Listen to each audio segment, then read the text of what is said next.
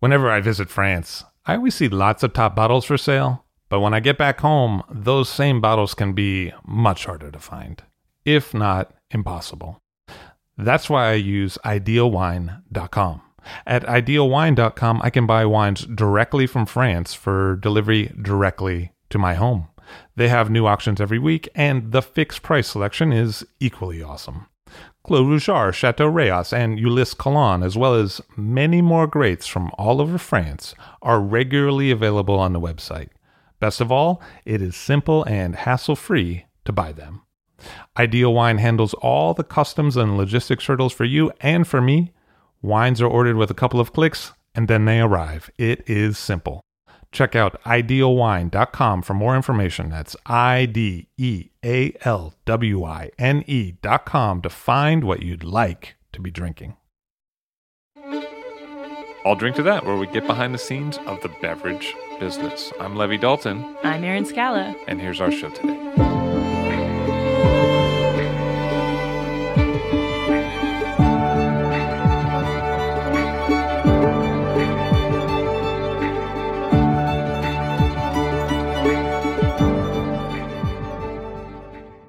Shelley Lindgren on the show of A16 in San Francisco, as well as SPQR and A16 Rockridge in Oakland. Hello, how are you? I'm doing great. Thanks for having me here. Nice to see you. It's great to be here. So, in the 90s, you started working at Fleur de restaurant. Yes, in the early 90s, um, I worked there for almost seven years. What was that like? You were with Maurice Rouas? Yes, he's one of my. He passed away a couple years ago, and Hubert Keller, who um, they they just closed the doors in the end of June this past year, 2014. It was about a 40 year run. It's pretty good, uh, you know, restaurant lifespan. So it was. Um, they, you know, I felt like I was part of the, a family. I was at the whole time I was at USF. Um, I would work there five nights a week, and I was a captain and. I got to, you know, do formal wine service. And basically, um, my background mainly is French wine, which if you met me today and knew how passionate I am about Italian wine and been focused for the past decade and a half or so, you would not know this about me. But yeah, it all starts in France, especially in American sommelier standards. There was kind of a classical French hmm canon that you were a part of and you learned the service standards of. Yes, and I worked for Roland Passot for a few years before that, who has still has La Folie restaurant and is an amazing chef, and and also Julian Serrano, who I worked with him in San Francisco before he moved to Las Vegas and opened Picasso. Really talented guy, I think. I was so lucky to have those three mentors, you know, and then I ended up going to cooking school and, you know, always love the inter- integrating the food and the wine, you know, because I would say if I picked one thing, like service is something that I'm absolutely crazy about and it's part of my DNA. It's, I think so. it's, you know, I'm for, um, I'm the fourth of five kids and no one else in our family's in the restaurant business, but I just always really loved it, love people and, um, you know, nurturing and feeding. It's all about food and wine. So I think um, I just embraced the Italian lifestyle naturally. I mean, of all the people I've met in the service industry, I think you're one of the most naturally welcoming. Really? Wow. Yeah, easily, Thanks. from my perspective. Well, you make it easy, Levi. yeah, right.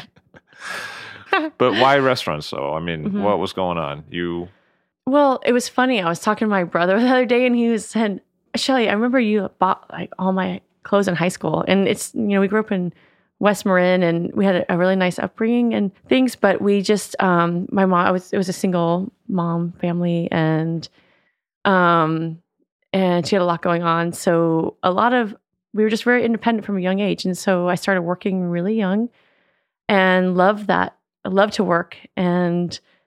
I uh, feel really fortunate that even though I was working and and you know earning eh, what if you look back now, it's like it wasn't that much. The okay, babysitting, restaurants, dishwashing, host hostessing, serving, and now you know I think in all your decisions in life, whatever you're doing, it all comes together at one point, and you can't really just jump to the head of the line. You have to really pay your dues and I started young, so I was pretty young when we when we opened um, A16. I'd already been working in restaurants for a long time, and my husband had um, two bars at that time, and he designed and built the restaurants. And without this group of community, you know, supporting that had known me, you know, growing up in restaurants and and a husband and great business partners. We, I don't, it'd be really hard to have opened that today. I couldn't just have gone and done it on my own. So it was really a group effort. So that restaurant opened in '99, but in between Mm-hmm. Fleur de Lys and that opening, you were at Bacar.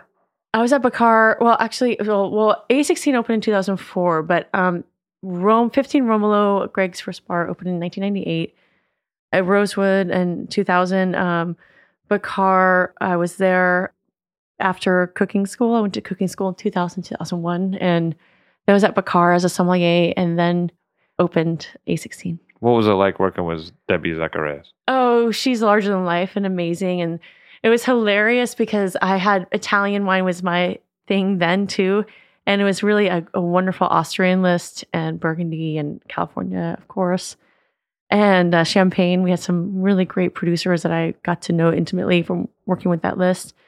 But it was like a three story wine wall. And um, my little Italian corner was up in the men's bathroom on the third floor. So whenever I had to go get a bottle, I'd have to wait if there was a line and I had to go open the door to the wine wall in the men's bathroom, get my wine and run down.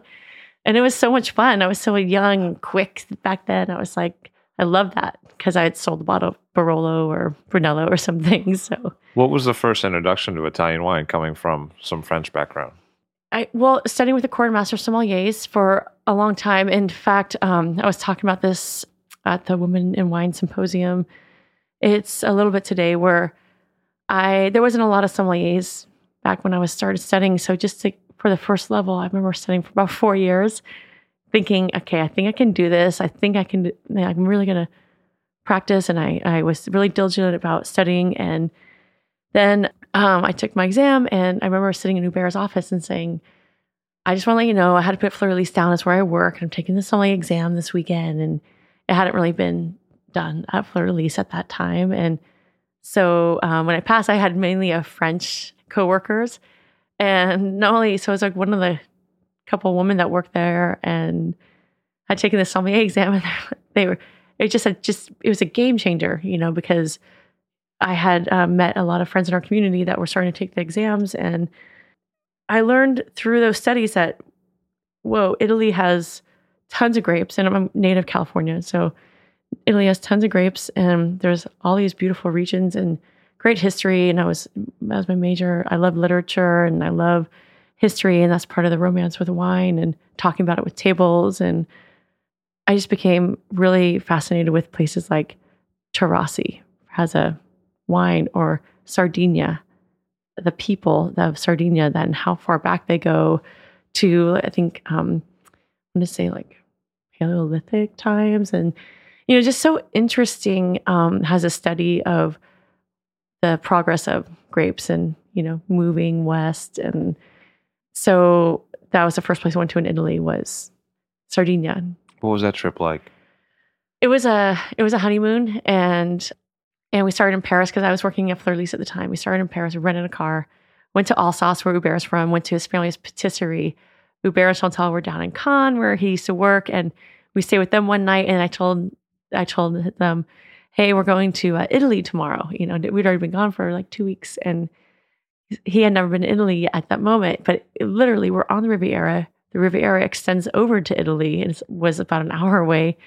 And um, we just went all the way down to Livorno, put a car on a ferry to Sardinia, and woke up and it was off season, so it was pretty pretty empty compared to summers where it's packed and quite the quite the spot. If you can get a plane over from mainland Italy, it's beaches and you know beautiful food and cheeses and and great wines and you know the wines were already great and they're they're even better now than they were back then. So I find it's kind of an isolated place that has a lot of feel of a different culture. Like it feels totally different than Rome. Oh, completely. It's it's like this kind of oblong island, and it is really far away. Feel it's out in the middle of. You feel like you're um, on the west the west um, coast wines of Sardinia, places like um, like near Cabras, where they have that great Bottarga, and Alghero, that Spanish colonial town, and there's all these special like horse training places. But you feel like it extends right to the Atlantic. You really feel you're way out there. And then to the north, you have the cork trees, and it's completely different and the southeast is is much warmer and you really feel it in the wines too. So When did you decide, you know what, I think I'd like to open my own restaurant? actually I got back from that trip and I felt once I went to Italy, it was like I get it, click, okay. Things are so sim they're simple but thought out. And why is everything so delicious and wonderful? And we don't have that translation where we live when we have the ingredients. And so it went I was kind of going between a breakfast place or pizza and wine. And I didn't really know what Neapolitan pizza was until I met my business partner and um, and so we were kind of playing with a couple ideas, and we looked at Greg and I looked at a few spaces, and I met my business partner, and I said, "We're opening a pizza place, and it's to be." She she's like, "There's really no pizza of Naples here," and so next thing you know, we're going to Naples and eating pizza and meeting sommeliers and going to wineries, and found that they were delicious and just kept doing research. And at, you know, at first our list at A16 was going to be all Italian. And I was really trying to get California Italian. And now there's some really great producers doing interesting things, but it was really, really tough to to really give that justice because you have one Sangiovese tasting like it does in Italy, and then you had another Sangiovese that's this valiant effort, not quite there, but now you can really, you know, there's a few people doing it, but doing really nice wines. But so it was really after that first trip coming back and and then realizing these wines go with our food. There, there's lots of them. You have to f- go out and find them, but they're practically giving them away to me when we open. And our list was ridiculously inexpensive because something that's probably you know four or five times the price now. It was almost it was maybe an older vintage or just you know it wasn't in the necessarily right state but there's a couple producers like Clelia Romano. Without her Fiano, it would have been hard to really say, I can hang my hat. We can focus on the South. And there was, you know, a lot of families like Mastroberardino, Librandi, or Arnaldo Caprai from Umbria, Planetas, people like rest, uh, wineries like that, that really, you know, even 10 years ago, without them, there wouldn't be as much recognition. And now it's completely ballooned into the microcosms of Etna and, you know, these different climates and and styles of making wine and completely beautiful and age worthy. And you wouldn't have thought that would happen 10 years ago. So really a different world even a decade ago for Italian wine in this country where most of the focus was either on Tuscany or or further north and you were looking a little bit further south and there weren't a lot of sommeliers working with that wine if any. And it was a matter of not having a lot of reference books and sussing out through tasting who the superstars were that you could really base a list on. Exactly. It was just really trying to figure it out on my on my own and not really knowing if it had been done and other places. It was just kind of an exciting thing and I was the you know, there opening and closing the restaurant for the first couple of years, which is probably the sustainable amount of time that you could really um, say, I'm going to, you know, be there because we're open lunch and dinner for the first for six nights, six days when we first opened. And then, you know, as we got a little bit smarter, we have like the appropriate managers and and sommeliers, and we kind of organically grew in that way. But yeah, picking out the wines was something that I was, just, even though the grape might not sound familiar at first, I really thought they were delicious, and I had this mission that I was going to talk to every table and and make sure that they're enjoying their wines and you know to try them, and then eventually, the not only the the service team but our customers were familiar enough with them, and it was just something that we did and became our own little culture that we have. And what drew you to the marina to open A16 originally? We looked we looked in the places like the Excelsior, we looked in the Hayes Valley, we looked basically places that had wood burning ovens because putting in your own wood burning oven's not really an easy feat. So that was the thing. Without those ovens, we probably wouldn't have been there. And it ended up being a great location for us. It wasn't a lot happening on the street at that time. And we got in. It was right. So the it was 2004, and the restaurant before us had opened shortly after 9-11 and it just it was not a great time in the economy so we got in it was things weren't on a high note we were really like things were pretty down but um you know we really wanted to do it so And what's kind of neat about that space is it goes far back in lengthways, and at the back of it, it opens up in terms of to the sky. So what you see when you walk in is that as you go further in, it gets lighter, yeah which kind of draws you into the restaurant. yeah you, th- a lot of people think that they it's smaller and it's not huge by any means but it just is long and narrow and feels a little bit more of a city feel in that way i guess because it is well you're in a city but it's not like a spacious restaurant where i mean rockridge has a little bit more space in in general about the same amount of seats but just a different layout Did it take some translation to explain to people what Neapolitan pizza was at that time? Yes, I think that we spent a lot of time, we still spend a lot of time going over our focus for how pizza is a culture in Naples. And pizza is, you know, to get it right, it should have that bend and have that you could you could taste the freshness in the dough and just has a it cooks really at a high heat and um, really fast. And sometimes you just get a marinara margherita and that's it. But there's a lot of other types of pizzas you can get there too. You know, the quattro stagione is a classic in Naples, or different like stuffed ones. And we've been having a lot of fun. I mean, in Naples, you can they have a big hot dog thing because of the since World War II, it was a big uh, outpost for American GIs, and there's so there's like pizzas that have hot dogs in the crust, but we don't do that one. But but you know, it's we've had we take our pizza. Our pizzas it's not as easy as it seems. I the culture in uh, Naples is to do it right. It's just really a soulful kind of food. And have you seen an evolution in the marina in terms of what's happened there in the last decade or so? Well, I think the understanding of pizza in general from what we grew up with, and you know, everybody has their own style they like, and so like if you're from, if you like a Roman style or Tuscan style, it's a, uh, the heat of the oven's much less, so you get a crackery, thinner dough, and that's also delicious. It's just a style. And then, you know, for us, we're so integrated in the Neapolitan style. So we were looking for something that's closer to naan, or, you know, of course, it came translated from the Greek colonial times where pita, pizza is what they think it evolved from. And then, you know, I so I appreciate all types of pizza, but I just, if we're going to say we're doing one type, we want to try to do it the best we can. You kind of built the rest of the restaurant around the idea of pizza and Yeah. what would go with that. Exactly.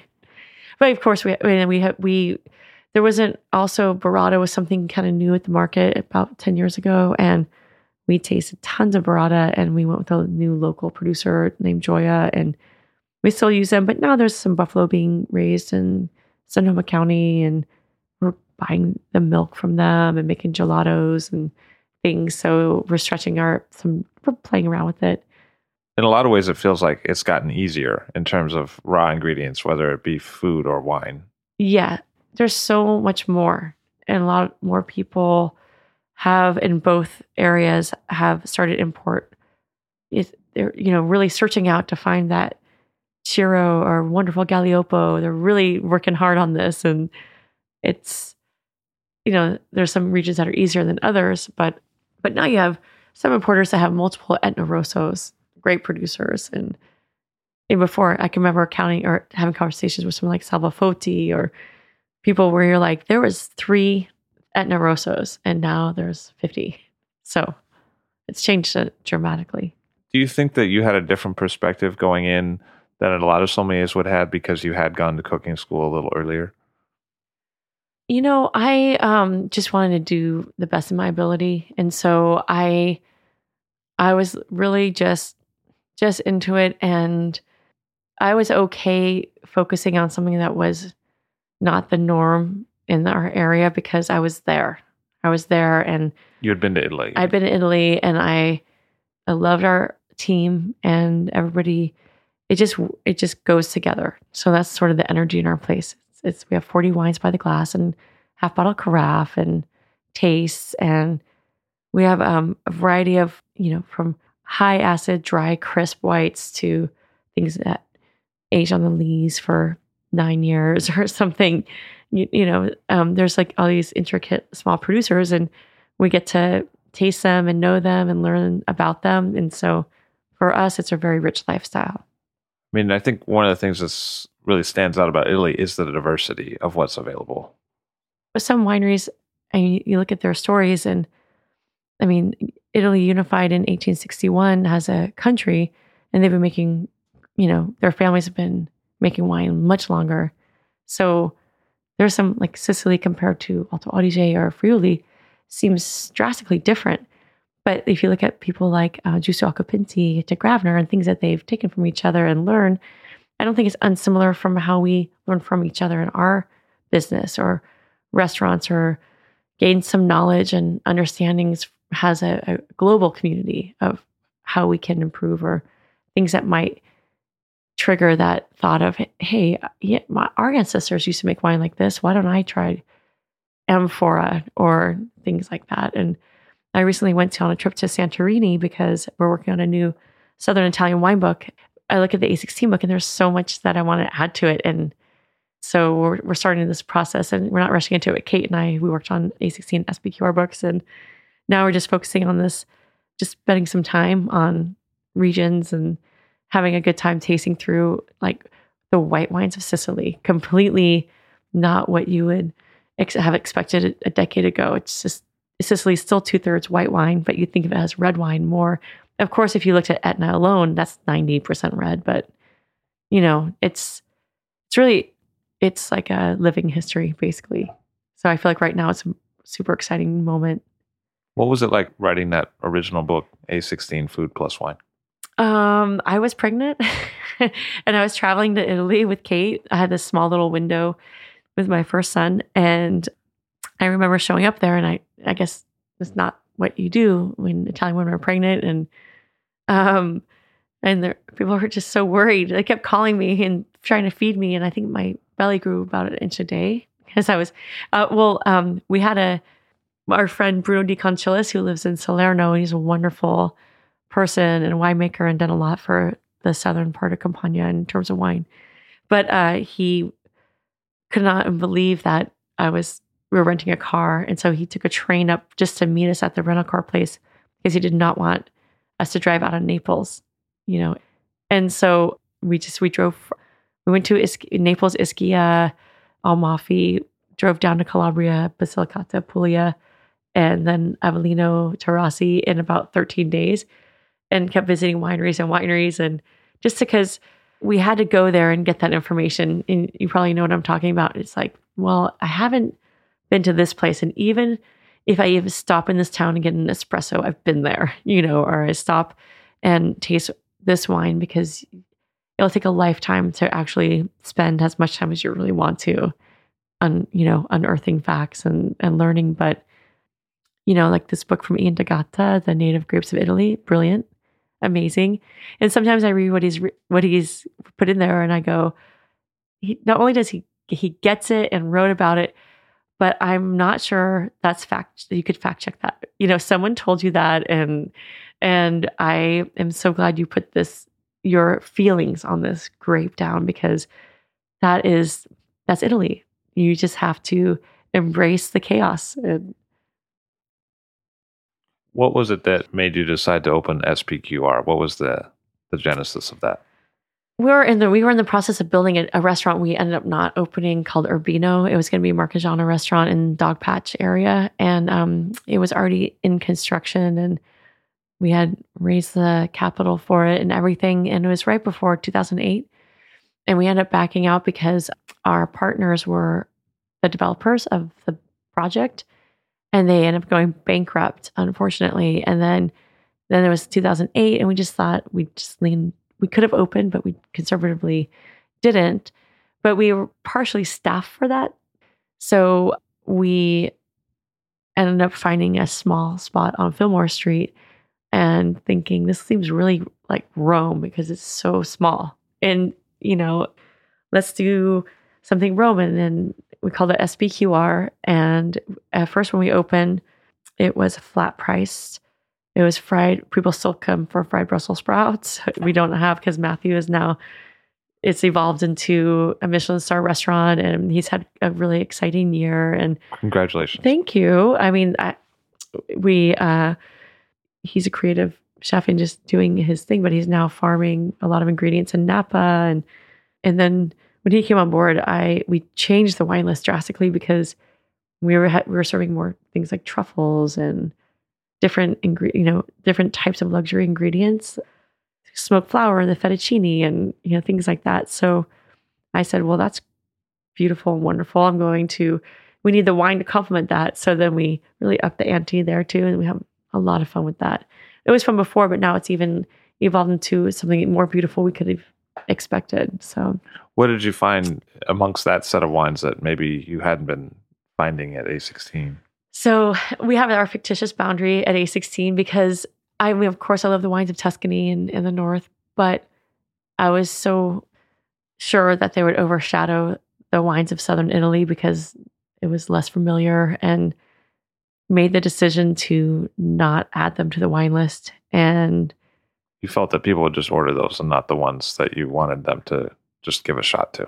Exactly. And also when you're opening and we're sort of had a shoestring budget and if you want to put the greatest hits of Barolos and things, it's gonna eat up your inventory really fast. So I had to be creative and our lists uh, basically have come out of being creative and you can always build.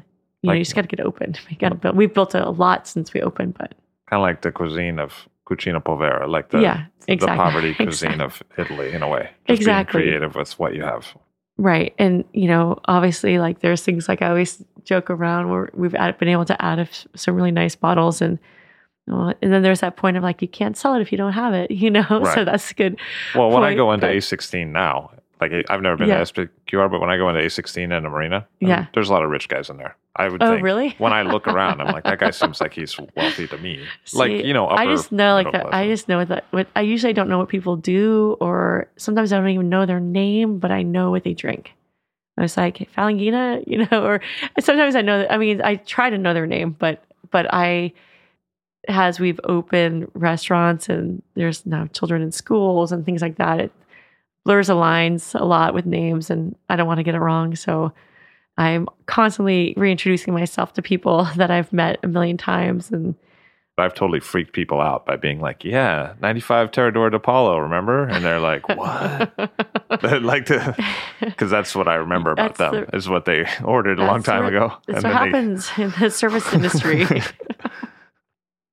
yeah. So, and then at SPQR is, is a blast because we serve Valdo. Oh, like, for instance, you would think it's, this is kind of funny because you would think that we would serve a ton of Chianti, a ton of Barolo and Barbaresco, and we have them on the list, but we're very, very small restaurant. And what's happened is the same fun we're having with these small DOCs and what's happening in places like Le Marche, like the Cream and Mort Alba or, you know, Vernaccia Nera or something is kind of carried over to SPQR. So we serve lots of wine from Val d'Aosta. We have Valtellina. We represent the Alta Piemonte just as much as Barolo. And we, even though there's a higher concentration of producers in the Barolos and Barbaresco areas and Liguria. So we, we have representation for grapes that kind of in the similar style of A16 where they might be lesser known, but they're delicious. They go with our food and they're not as expensive. And so you could really have a lot of fun playing with them and it won't cost you an arm and a leg if you want to buy a special wine, which sometimes, you know, we're if if there's things I probably spend money more on is food and wine than than anything. And you know, like I was here in New York, I was at a restaurant and saw a 2001 Chinon last night and was ex- so excited to taste it. It was delicious. So, you know, I'm trying to find gems like that to put on too. But you know, we have like our team working has no problem talking about Pelaverga, Timorasso, Frie Blanc, Friulano, and it's easy as much as they do about Soave or Amarone. And so hopefully that's the direction that Italian wine is becoming, where it's not just everybody has the same Pinot Grigio, you know, and Pinot Grigio is a perfectly lovely grape, and there's wonderful producers out there, but it just became this like next step up from bottled water. You could just drink it, and it's it's just you know just a, a beverage. Is you know, like you're not you're not really getting that complexity minerality out of it because producers have mass produced it. So you know those have a, a great place too because you should have your everyday wines and that's perfect for a retail market. But when you're really putting it with food and having fun, there's there's a lot more options at the same price, really.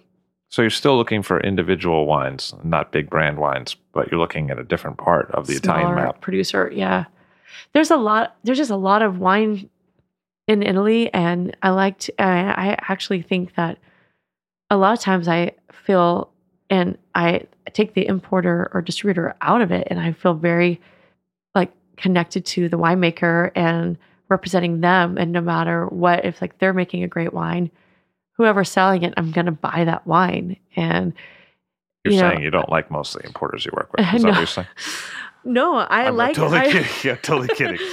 Let me. No, I'll still no, buy no, it from that jerk. About oh geez, or, or not? You know, just kidding. No, I'm just kidding. So no, we um I try to be fair in that way because there's a lot of wines that we're looking for that people aren't bringing to us. We have to go tell them we want this wine, and sh- we should be an easy market for people selling them.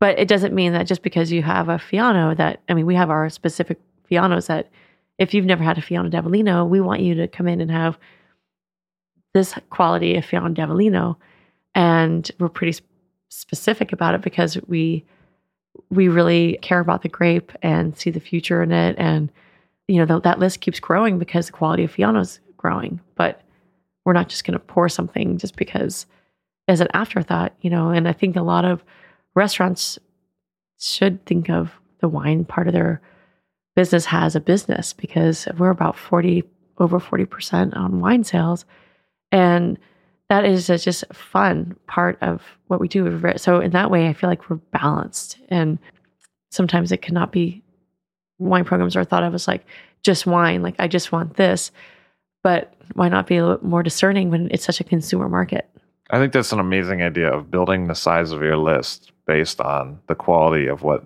is available in the market in terms of the wines from the place. Yeah. You know, you want just a filler wine because who's going to drink it? You know, I mean, I remember who's somebody I respect very much, but before wine became such a big thing, and they used to say, oh, they like made it seem like the customer didn't know the difference. Oh, just white or red or, you know, and, um, and just, Well, the place I actually experienced that the most is really bad Italian restaurants, whether Oh. they be in this country or in Italy. You know, that place in Venice that just gives you the carafe of white and red and they never tell you what it is and stuff. Like that kind of place. Yeah. They just went from an experience that could be an amazing introduction to their city and their region and their wines and take a lot of pride with it.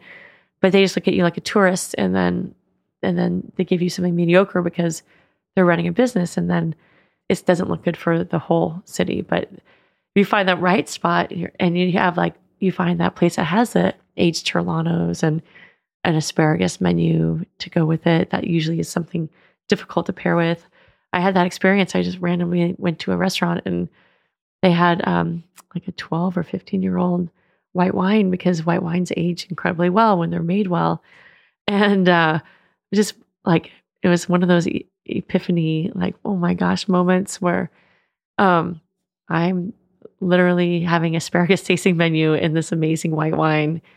And it just, you know, then I went to visit the winery and they, they purposely age their whites. And so you can have whites from the 50s, the 70s, and they taste so fresh because the acid and amazing. What was the lead in to writing the SPQR cookbook? So we had the other side of Italy that wasn't in the A16 book. And then Matthew, um, 10 Speed was awesome. That's our publisher. And they were like, You work with Aaron, we're, yes, amazing Aaron. really bright guy. hmm super wonderful. And he's based on the he was editor West on Coast. the book actually still uh, uh, he's based in the west coast he's in san francisco he had given the go ahead to, to do that book and so we spent we had a, a pretty long trip. In matthew we visited wineries picked out restaurants and did like big caravan. We had like the whole family and Matthew and Kate and co- who's co-author and Greg and we just kind of it was for, we went for a while and that was a great a great research trip. And then he came back and it was also wonderful because not only did he get to meet the wineries and taste the wine but so much inspiration for his menu too so we did the regional and then later our photographer went and took pictures at these places we had visited and I think the photography in the books is usually awesome. thank you Like that picture of Bruno De Conciliis' on the A16 book. when he when he hopped over the fence that you're not supposed to and he went by the you know the largest greek ruins on mainland italy and Paestum, just looking up at the sky he's so great Eventually, you opened A16 Rockridge, which was a little bit more recent, and hmm that's in the East Bay. And how did that come about? we were looking in the south bay or east bay and we always love the neighborhood of rockridge it's such a, a great vibe it's right it's north oakland so it's pretty close to the berkeley boundary right there And there's But- some great Italian restaurants there, like Oliveto. Oliveto's two to three blocks away and Bay Wolf was Bay Wolf. good. Oh. Zachary's Pizza, which is a, basically what I grew up on. Oh my, that is so funny. I went and I, I picked that up sometimes for the kids, and it's the biggest piece of slice of pizza they've ever seen. Bigger It's- than my head. It's bigger than your. I was like, here's one piece of pizza for four of you to share. It's the best for kids. Yeah, they so that that was kind of fun.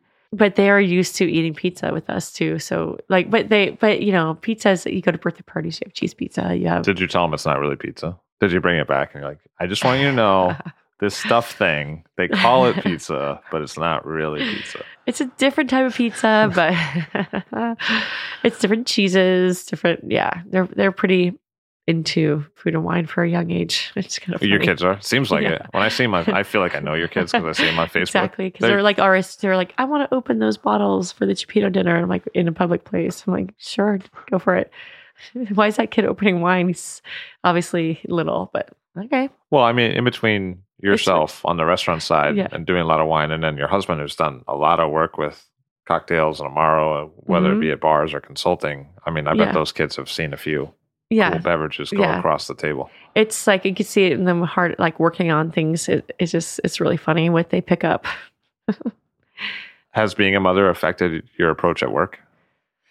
definitely have to say yes, but in a positive way. I think it's probably been a really good thing for me to be able to take a step and ask for help, build a management team, think about the future, about opening restaurants and and you can only do that if you have a really solid team of people because one person can't run a restaurant alone and and I knew I always wanted to be a mom. So I told my business partner we would wait we would wait, you know, a couple of years and about three years or so in that And you your know, we business started- partner is a female. Is a female. so she maybe No. understands what that's No, like. she, she said uh, children aren't in her uh, future, but she is like an aunt to them and adores them. And you know, for me, restaurants are a family. I, I think of all- everyone that, that is that works with me. It's like a part of my family, and I do what I can for their education, for travel, and and um, you know, they've obviously the boys come in the, the restaurant and and they understand that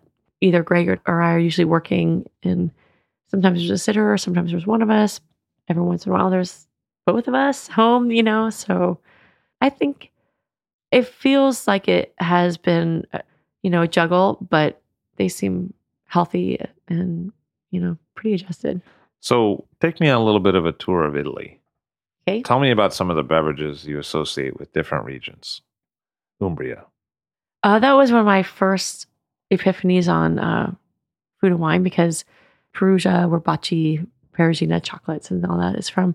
Um, we were at a restaurant there, and there's truffles in Umbria.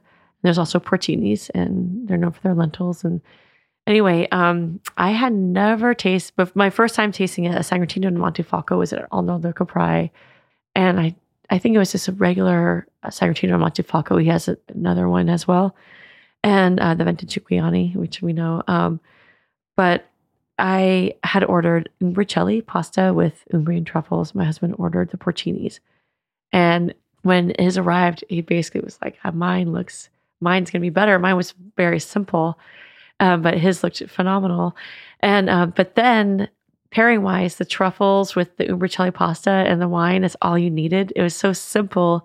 And I just had this moment of, oh my gosh, this is the best thing I've ever had. Like this, Uh, being here, eating this, drinking this, and and it went fine with my husband's porcini pasta, but with the umbricelli truffles and that, it was just so memorable. I'll it, it sort of started changing my whole confidence. And wait a minute, this these wines are this is unique to each region. There's something super special to pay attention to here. So, I mean, Montefalco areas, there's only about 25 producers and it's very small. It's just got this really cool papal state kind of quality to it. And there's all these hilltop towns because it used to flood almost every year down in that area because of the the Alps when the Alps would melt and and so there's just this.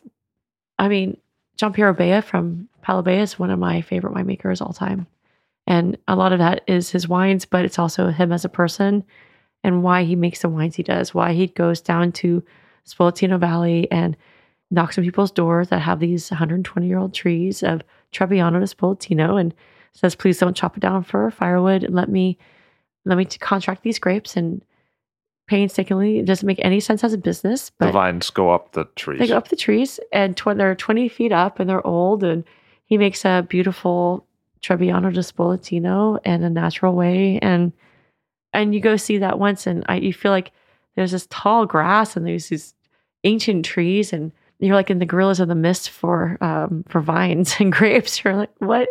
I mean, it's like Etruscan. It's still it's still happening. Things haven't. There's parts of Italy where things just are just the way they're just there, and super cool. What about Molise? Molise, Campobasso is the base camp, and that's where my in-laws are from. Uh, they emigrated here from that region, and um, I forget the exact year, but yeah, my my mother-in-law's from South Philly, and and so we've gone to visit it, and it's completely underrated. There needs to be more wines from there, and the uh, Tintilia grape. You don't even see it out here, but it's amazing. And there will be a couple producers that come over, but and there's a couple wines like Borgo di Colloredo and Di Majo Norante, but it's like the place where they have all these mountains and it feels like you're part of like Lord of the Rings or something because these bridges connect all the mountains and you're just going from basically like mountaintop to mountaintop and you just wonder how people really worked this land before there was cars and this is where the church bells are made and where it's like they did a lot of armor for battle and things like that because it's where um, they forge a lot of metal from so it hmm. really is like Lord of the Rings. Yeah, it's like Lord of the Rings. it, it is like Lord of the Rings, and there's like lace, this like these doilies and they try to give you this culture. ring, and they're like, it's gonna rule yeah. them all, and you're like, no, no, I, I don't want the ring. I kind of my ears got real pointy. I'm just kidding. I wish. What about the Campania? You know, it's so funny because you would think, okay, for me, I have this fascination with Ischia. It has a wine training island, and the Ischia Bianco was so. Vernaccia di San Gimignano from Tuscany was the first white DOC, and that was the same year, 1963, I believe. In January, and then in March, it was Ischia Bianco. And this is a time where it was really poor in Campania. I mean, there's stories about people wearing like tires for shoes, and you know, after World War II was really devastating. Uh, but there was still grapes, and the I recently was in Ischia, and I had there's these ancient wineries that are built into the volcano. It's very white, very white soil, and they have like this place where there's a draft that comes into the volcano, and they have these rooms set up like in Sicily where there's palmettos. And in Ischia, they have this thing where they it's called uh, Pietra Torcia. So it's like a big wooden screw, and they have these like massive lava stones, and they screw after you stomped on the grapes with your feet, they screw down this rock, like push it around, and so that it presses the grapes at the very end. It's just the most amazing thing. And there's a winery called Pietra Torcia from Ischia that's great as well. But um, I had things recently. I was there, and and so all these um, kind of abandoned wine caves or wine wineries um, that were built into the to the rocks, and they go back to like when the Odyssey was being written, and they have all these crazy stories, and I love that about wine. But uh, Biancolella is just an incredible grape, and but I was there and I and I had this something I hadn't had. It was this yellow tomatoes, and they had aged them for a year. They were from last year's harvest, so a year old tomato that they had been uh, hanging in their drafty volcano cellar, and they served it with salumi and things, and and I was just like, because you know mold's not going to grow there apparently, and um, I just cut into it and ate this year old tomato, no problem. It was just normal. And they had these great stories like maybe tomatoes were originally yellow because of the name Pomodoro. And you know, it's like all these things that you just can learn from being there. That's just so cool. So yeah, Pomodoro, but, like oro being gold. Exactly. So because you have the Caserta, the northern Campania area, and you know Roccamonfina with places like Galardi, Terra Lavoro, and grapes like Pallagrello, Casa Vecchia, and you know the whole phenomenon of Asprinio di Aversa and the high trees. And then, you know, it's not even touching into Greco Tufo with this bright yellow sulfuric volcanic soil that, you know, I, I was going to bring home some in my suitcase after Vinitaly, but it would have smelled too bad. So I didn't take it. Can you imagine this like sulfur rock in my suitcase um, because it was so cool. And he was. You're like you the know, Madame Curie, like yeah. bringing around the radioactive stones. You know. like, the power. Hey, look power at this! It's like kryptonite. It's a don't touch. Ow! There's just so much. I mean, it's so rural in um, the Irpinia area. Taurasi is a Gothic town, and you know the little vineyards around the um, Fiano d'Avellino and Greco Tufo areas are just they're completely forested, and it's cool climate. And I mean, when I was there in May, there was all these pine nut trees, and you know they have they're known for their bees and their Torrone and things. And it was really cold, super cold. And uh, it snows there as well. And so I saw this wind coming, like the pine nuts on the, you saw this, like, I thought it was a campfire because so much pollen got thrown into the air. It was just in front of you. There's that much agriculture everywhere. I've never had such allergies as I, I didn't even know. It's like a later in life thing for me, but it was just amazing. I've never seen anything like it. And What about Basilicata? Basilicata is amazing. It's so different. It's obviously those biblical movies that are filmed there and um, like the gospel according to St. Matthew, that kind of thing. Right, exactly.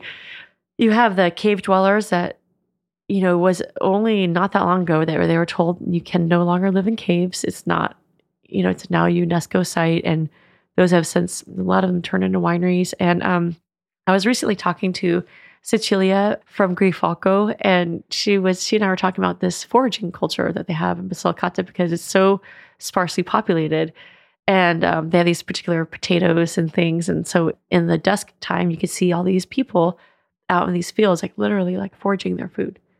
It's not like you can drive to, you know, the corner market when you're up in this kind of rustic volcano, and I mean they obviously have food and things, but they just really live off the land a lot there.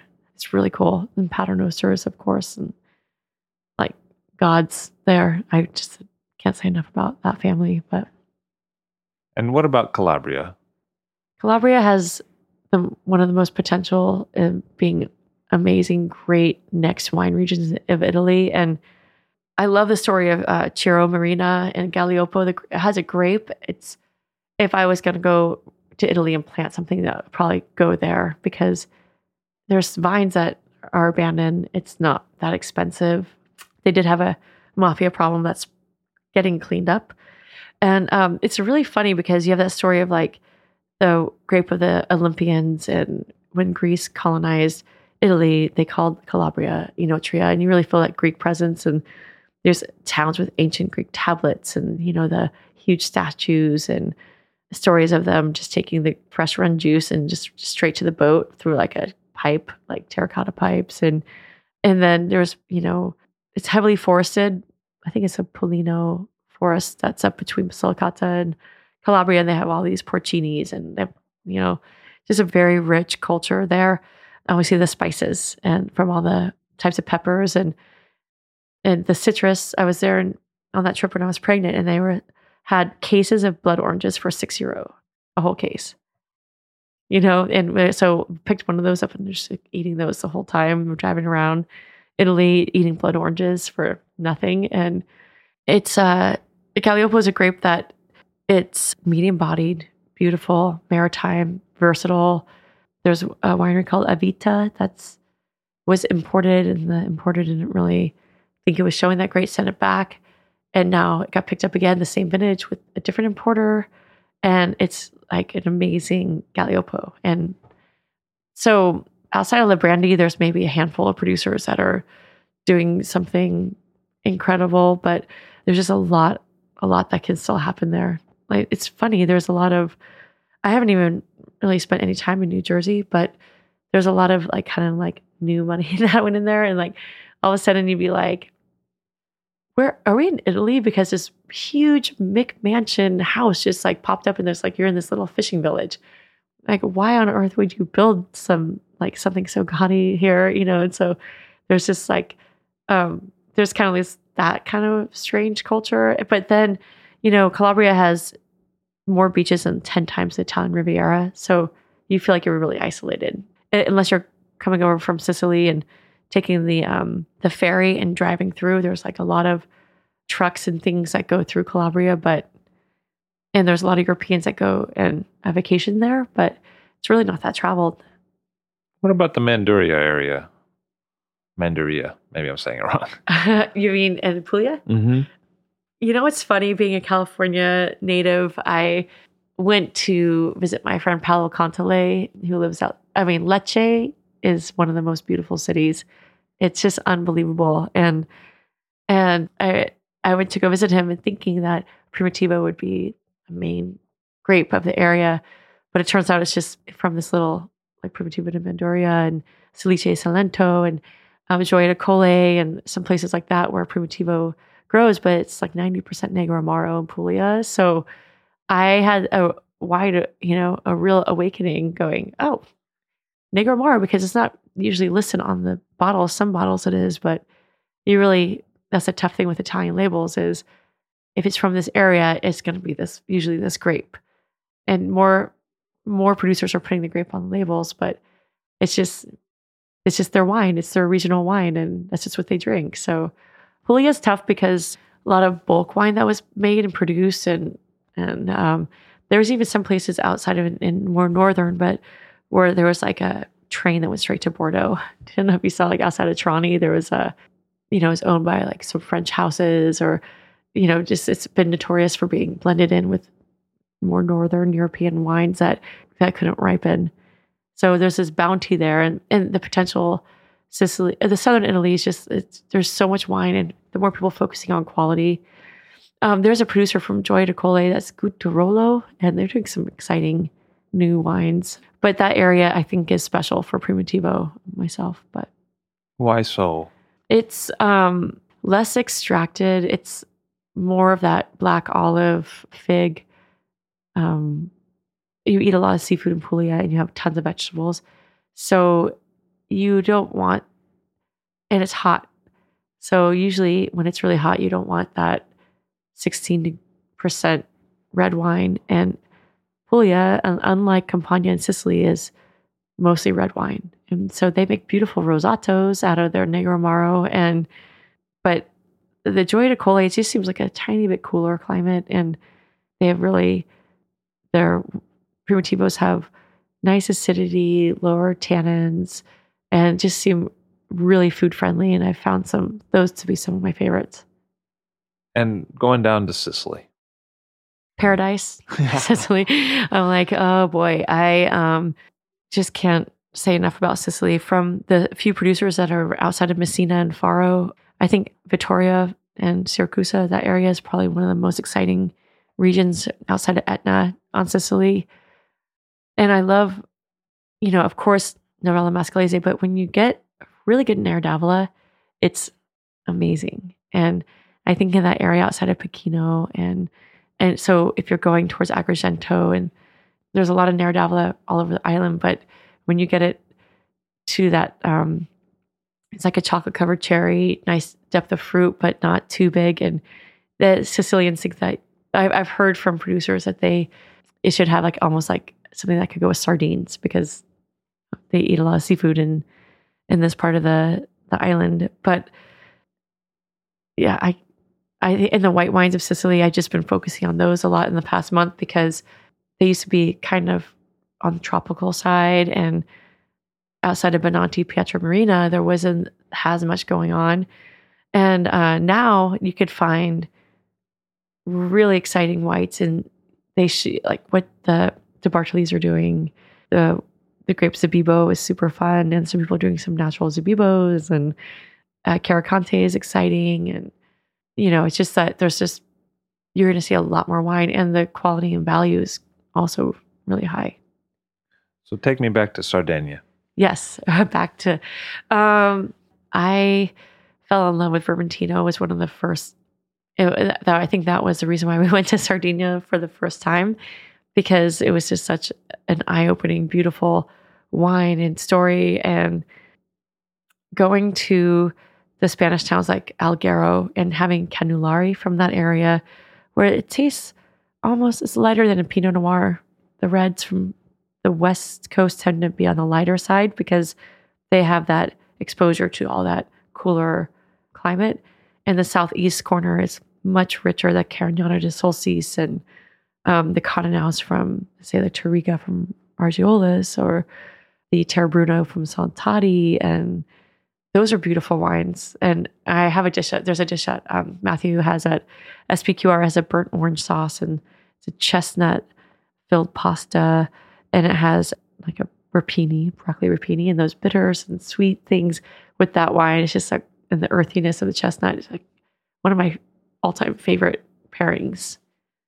So, Shelley Lindgren, she's an ambassador for the Southern Italian wines at A16, SPQR, and A16 Rockridge. Thank you very much for being here today. Thank you so much for having me. Shelley Lindgren sharing with you what she likes so much about Italy. I'll Drink to That is hosted and produced by myself, Levi Dalton.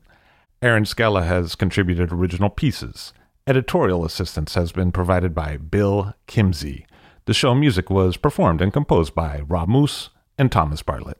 Show artwork by Alicia Tenoyan. T shirts, sweatshirts, coffee mugs, and so much more, including show stickers, notebooks, and even gift wrap, are available for sale if you check the show website, illdrinktothatpod.com. That's I L L drink to that P O D.com, which is the same place you'd go to sign up for our email list or to make one of the crucially important donations that help keep this show operating. You can donate from anywhere using PayPal or Stripe on the show website. Remember to hit subscribe or to follow this show in your favorite podcast app, please. That's super important to see every episode. And thank you for listening. When did A16 Tokyo open up?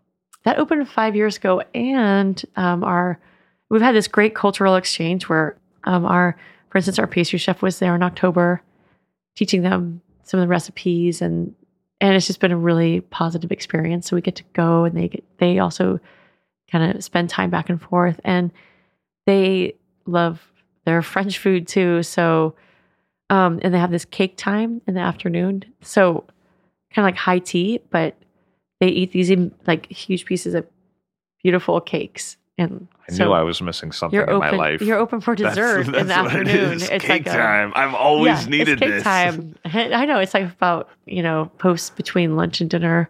It's everybody goes out for dessert and tea. I think it's what you do.